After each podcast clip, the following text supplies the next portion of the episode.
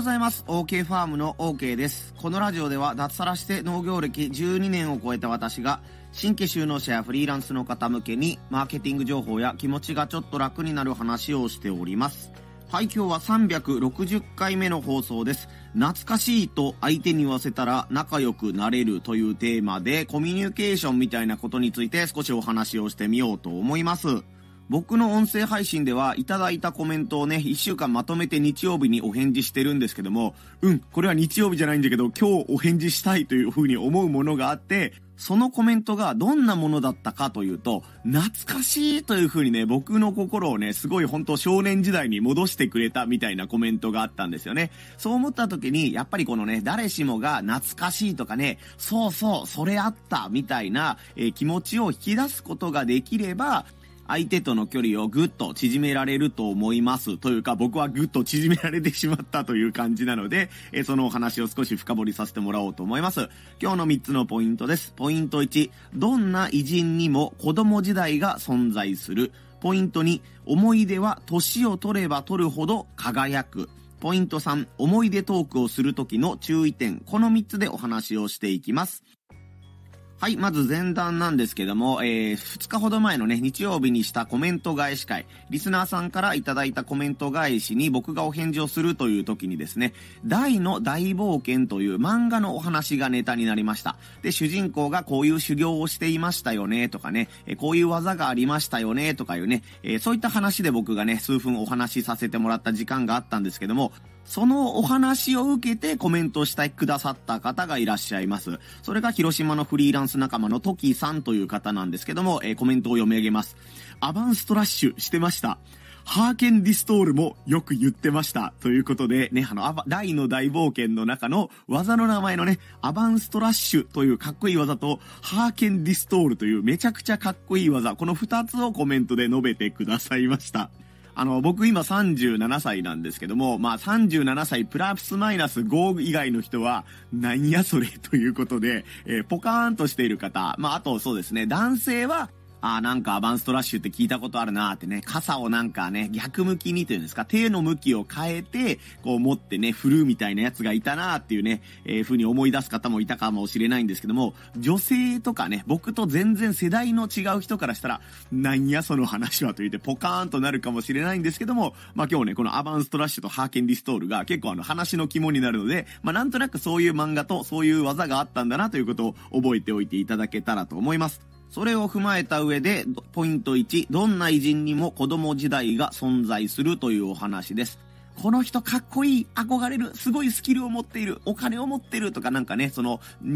あなたが憧れている人というと、もう、なんというかもう手が届かない存在とか、この人には追いつけない、すごい偉人だとか思ったりすることがあるかもしれないですけど、どんな人にも絶対ね、あの、何者でもない時代というのがね、存在しますよね。本当わかりやすいのが子供時代とかね、青春時代とかで、まあその頃からスポーツの世界とかでスーパースターだったとかいう人も中にはいるかもしれませんけど、そういった人にもね、必ずあの、一般人としてね、えっ、ー、と、人並みのというんですかね、漫画を読んだり、テレビを見たり、駄菓子屋さんに行ってね、100円のお小遣いでどの駄菓子を買おうかな、いいのを1個買おうかなとかね、えー、安いのを3つ買おうかな、みたいな感じで悩んでいたようなね、子供の時代、何者でもない時代というものが存在します。もうそういった思い出っていうのはね、ほんと僕らの思い出と大して変わんないんですよね。まあ、住んでいる地域が全然違うとか、さっき言ったように生まれた年がね、10も20も違っていると、共通の思い出としてね、そのフックとしては弱いかもしれませんけど、たまたま生まれた年が同じ。僕で言ったらそうですね、あの、プロ野球、あの、メジャーリーガーのダルダルビッシュ有選手とか、あとはアイドルの松浦彩さんとかが僕と同じね、昭和61年生まれの年のね、芸能人とかスポーツ選手なんですよね。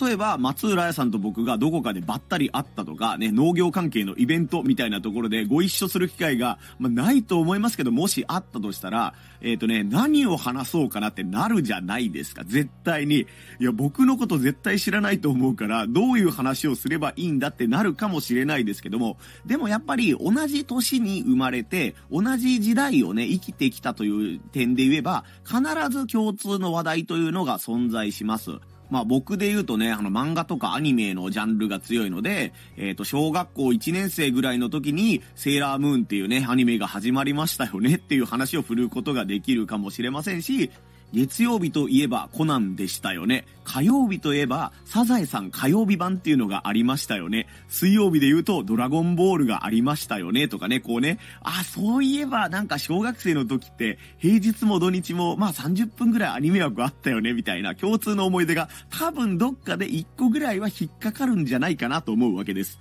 まあちょっと OK と松浦彩さんっていうともうね、釣り合いが取れてもないにも程があるんですけども、皆さんの身近で、あ、この人と仲良くなりたいとかね、えっ、ー、と、ちょっと言い方は下水かもしんないですけど、なんかお近づきになりたいとかね、そういった気持ちがあるかもしれない時に、どうやったらこの人と仲良くなれるだろうというね、えー、タイミングがあると思います。一番理想なのは、今のそのね、相手が求めている情報とか、求めている人材にあなたがなるということがね、一番の理想のパターンですね。え、こういう人がいたら今一緒に仕事をしたいのにとかね、こういう相談ができる相手が欲しいなという人にあなたがなればいいんですけども、ちょっといきなりそこまでの、は、あのね、なることはできないなと思ったら、え、時間軸を、え、過去の方に遡ってですね、その人と昔の思い出のね、えー、共通の思い出はないかみたいなところを探ってみて、その人にね、刺さりそうな昔話をぶっ込むと、少し話が弾むかもしれませんというお話ですね。これが一つ目のポイント、えー、どんな偉人にも子供時代が存在するというお話でした。二つ目のポイントが、思い出は年を取れば取るほど輝くというお話です。これどなたの本で読んだのか忘れたんですけども、思い出は福利であるというね、言葉を聞いて、なるほどなというふうに思いました。福利というのは、まあ、あの、投資とかね、銀行にお金を預けたりする時の言葉でつく、使われるあの、複数の服ですね。あの、衣辺という字に横服っていう字、服っていう字しか言えないな。えっ、ー、と、どんどんどんどん、あの、雪だるま式にね、あの、金額が膨らんでいきますとか、物が大きくなりますという時に使う福利というもので、思い出というものは、まあ、どうでもいい思い出は消えていくんですけども、自分の中で大事に思っている思い出というのは、年々強くなっていきます。20代の時に高校時代を懐かしむ気持ちがね、えー、10だとすると、30代になってね、いや、高校時代の思い出懐かしいなって思う気持ちは、さっきの10よりもね、確実に大きくなってね、20とか30とか、人によっては50とかになっていると思います。そしてそれが40代、50代になると、それがね、さらに100になったり、200になったりして、もうおじいちゃんになってもね、いや、わしが高校の頃はああいうことがあっての、みたいなことを言ったりする人がね、あなたの身近でもいると思いますけど、そういった方はね、どんどんその思い出が神格化されていったりとか、えっ、ー、とね、場合によっては、いや、絶対この人話持ってるだろうみたいなね、えー、お話をするおじいちゃんおばあちゃんっていたりすると思うんですけども、それぐらいね、思い出というものがくりで、えー、当初持っていたものよりも大きくなってきているから、そうね、年をとっても忘れないし、思い出すだけでは飽き足らず、こう、人に話したくなるみたいなね、えー、もの、場合があるのが思い出というものなんだと思います。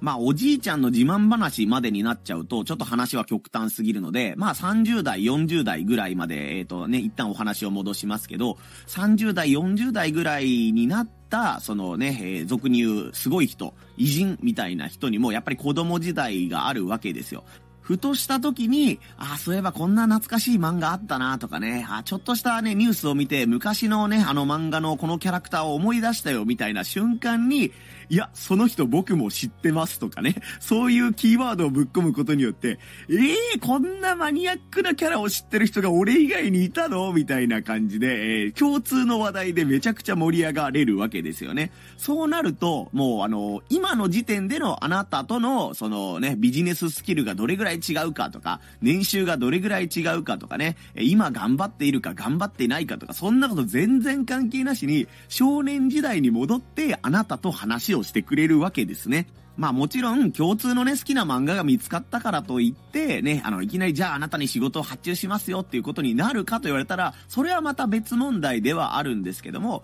ね、あなたがこの人に憧れているんですよとかね、このあの自分の商品を進めたいんですよみたいな思っているターゲットに、えーとね、自分と共通の思い出があるという部分を差し込むことができると、その他大勢から共通の思い出を持っている人というね、ランクにアッププすることができます。僕はこのね、あの、その他大勢からどうやって抜け出すか、ね、ちょっと話したことがある人とかね、えー、何々の趣味が同じ人みたいな感じで、どうやって共通点を見つけ出すの、出すかというのが結構大事だというふうにこのラジオで結構言ってるんですけども、思い出はもう本当にね、あの、世代が同じだったり、性別が同じだったりすると、刺さる要素がどんどんね、えー、多くなるかなと思いますので、これは利用しない手はないなというふうに思っています。これが二つ目のポイント。思い出は年を取れば取るほど輝くというお話でした。次のチャプターで思い出トークをする際の注意点みたいなものについてお話をさせてもらおうと思います。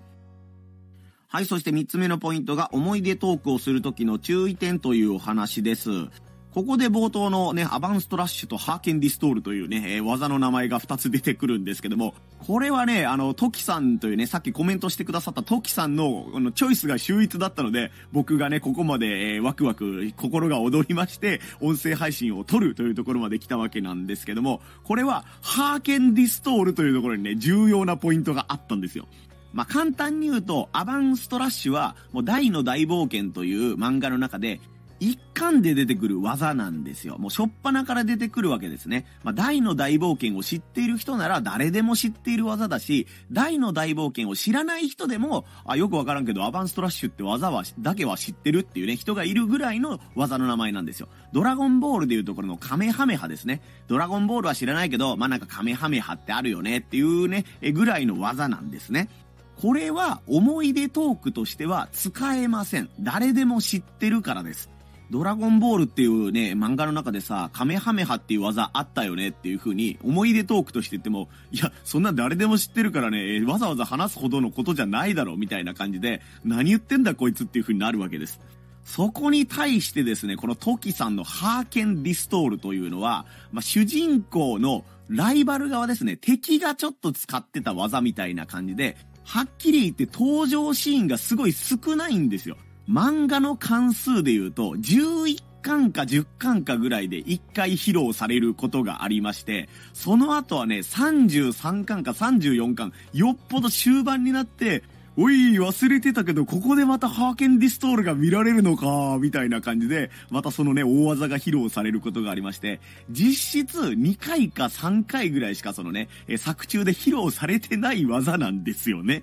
まあ、さっきの例えで言うと、ドラゴンボールで言うところね、カメハメハではなくね、天津飯の新機構法とかね、指針の剣みたいなところとかね、なんかね、えー、サブキャラのしかもなんかマニアックな1回ぐらいしか使ってない技界みたいな、えー、技なわけですよ。ぶっちゃけた話、アバンストラッシュだけだったら僕はこの放送を撮っていません。ハーケンディストールという言葉があったから、うわ、懐かしいっていうのと、あのコマ見開きでかっこよかったみたいな思い出がいろいろ蘇ったので、この放送を撮ろうと思ったし、トキさんがね、普段ね、クールな方なんですよ。ね、この広島のフリーランスの勉強会みたいなのがあるんですけども、10人ぐらいが集まってね、わちゃわちゃ話したりして、まあ僕もここ、こう、おしゃべりが好きなので、こう、ワイワイワイワイやるんですけども、トキさん基本的にね、いや、僕は話を聞いてるのが好きなんですっていう感じで、こう、皆さんの話を聞いてくださって、最後にね、意見を求められたら、その時だけね、あ、今日はこういう気づきがありました、みたいな感じで、こう、ちゃんと意見は述べてくださるんですけども、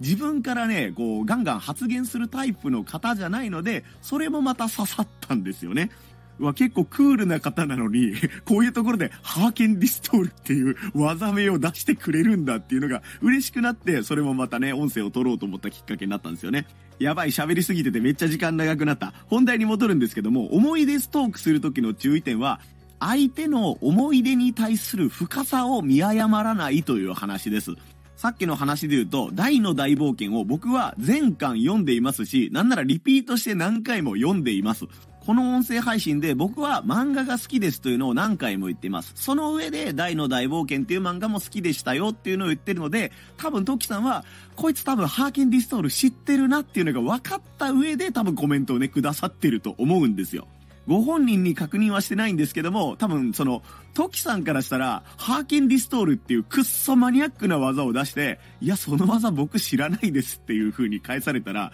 ダメージでかいじゃないですか。僕の方が、いや、そんなマニアックな技は知りませんっていう風に返したら、えー、なんか盛り上がってたの俺だけっていうことでね、えっ、ー、と、質問というか、あの、ネタを振った人も恥ずかしい思いをしてしまうし、ネタを振られた人も、いや、俺そこまでマニアックじゃないのになんかすごく熱く語られてね、えー、なんかうざい奴がいたよみたいな感じで見られたら、思い出を共有できる仲間が増えたと思われるどころか、いやなんかマニアックな話を一方的にしてくる変なおっさんがいたみたいなね、扱いになっちゃうわけですよ。だから改めまして注意点としては、そのね、思い出トークをするときは、もう相手のもう事前の状態ですね、年代が同じなのかとか、えっ、と、時々小出しにしているそのね、思い出の情報みたいなのとか、住んでいるものとかから、あ、この人のこの投稿を見ると、多分このぐらいのネタならついてきてくれるはずみたいなもののね、深さみたいなものを見誤らないようにするのが大事じゃないかなと思います。まあ、あとは一般的にはもうね、あの自分が持っているめちゃくちゃ深い情報よりも浅めのところから行って、向こうの食いつきが良かったら追加で深い情報を出すっていうことですよね。この会話のキャッチボールをする中で、相手のね、あの前のめり感というのはどこかで必ずね、文章にしろ音声にしろ伝わる何かがあるはずです。漫画で言うとね、30巻、40巻の話をいきなりぶつけても、いや、僕そこまで漫画読んでないですっていう風になったらおしまいじゃないですか。なので、冒頭の方のね、1巻、2巻ぐらいの話をして、してみて、あ、その漫画僕も読んでました。めっちゃ好きでした。何回もリピートして読んでますっていうところまで、現地が得られたらね、あ、じゃあ、中盤の方のこのエピソードの話、すごい好きなんですけど、とかいう話が振ることもできるし、ね、いや、本当に僕好きなんですよっていうことになると、もうめちゃめちゃマニアックな情報を投げても OK みたいなね。漫画本編じゃなくてこの漫画を1枚目をめくったところに書いてあるね、作者コメントみたいなところを、の話を振るみたいなイメージですよね。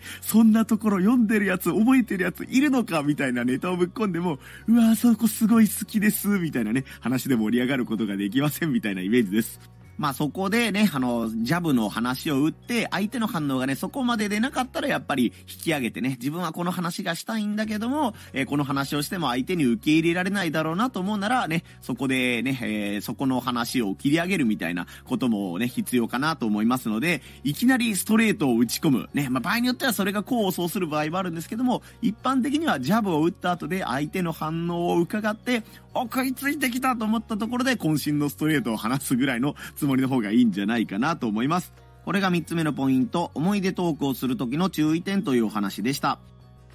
はい、ということで、懐かしいと相手に言わせたら仲良くなれるということでね、どんな人にも子供時代があるし、ね、年を取れば取るほど思い出というのは輝いて見えるので、えっ、ー、とね、思い出トークみたいなものとか、同世代、同年代トークみたいなものを上手に使っていきましょうというお話をさせてもらいました。そしてトークをするときはね、この深さというかね、相手の方に合わせたね、情報の濃さみたいなものを出していくようにしましょうというお話をさせてもらいました。ね、あ気づいたら多分これ20分超えてるんじゃないかな。あの、一人で楽しくなっていろんなね、漫画話みたいなものをぶっ込んだらいつもより長くなってしまいました。すみません。今日はまあコミュニケーション術半分、雑談半分みたいな感じのイメージでお届けしました。お許しください。いやー、これから僕はハーケンリストールという単語を見たらね、セットでね、トキさんの顔が浮かぶようになってしまったので、これはもうトキさんの勝ちですね。もうね、ラーハルトの顔が浮かぶのとともに、あー、ラーハルトといえばトキさん好きだったんだろうなー、みたいな感じでね、広島のフリーランス仲間、トキさんの顔が、えー、漫画の一コマをね、えー、どこかのタイミングで見るときに僕はきっと思い出すんだろうなー、というふうに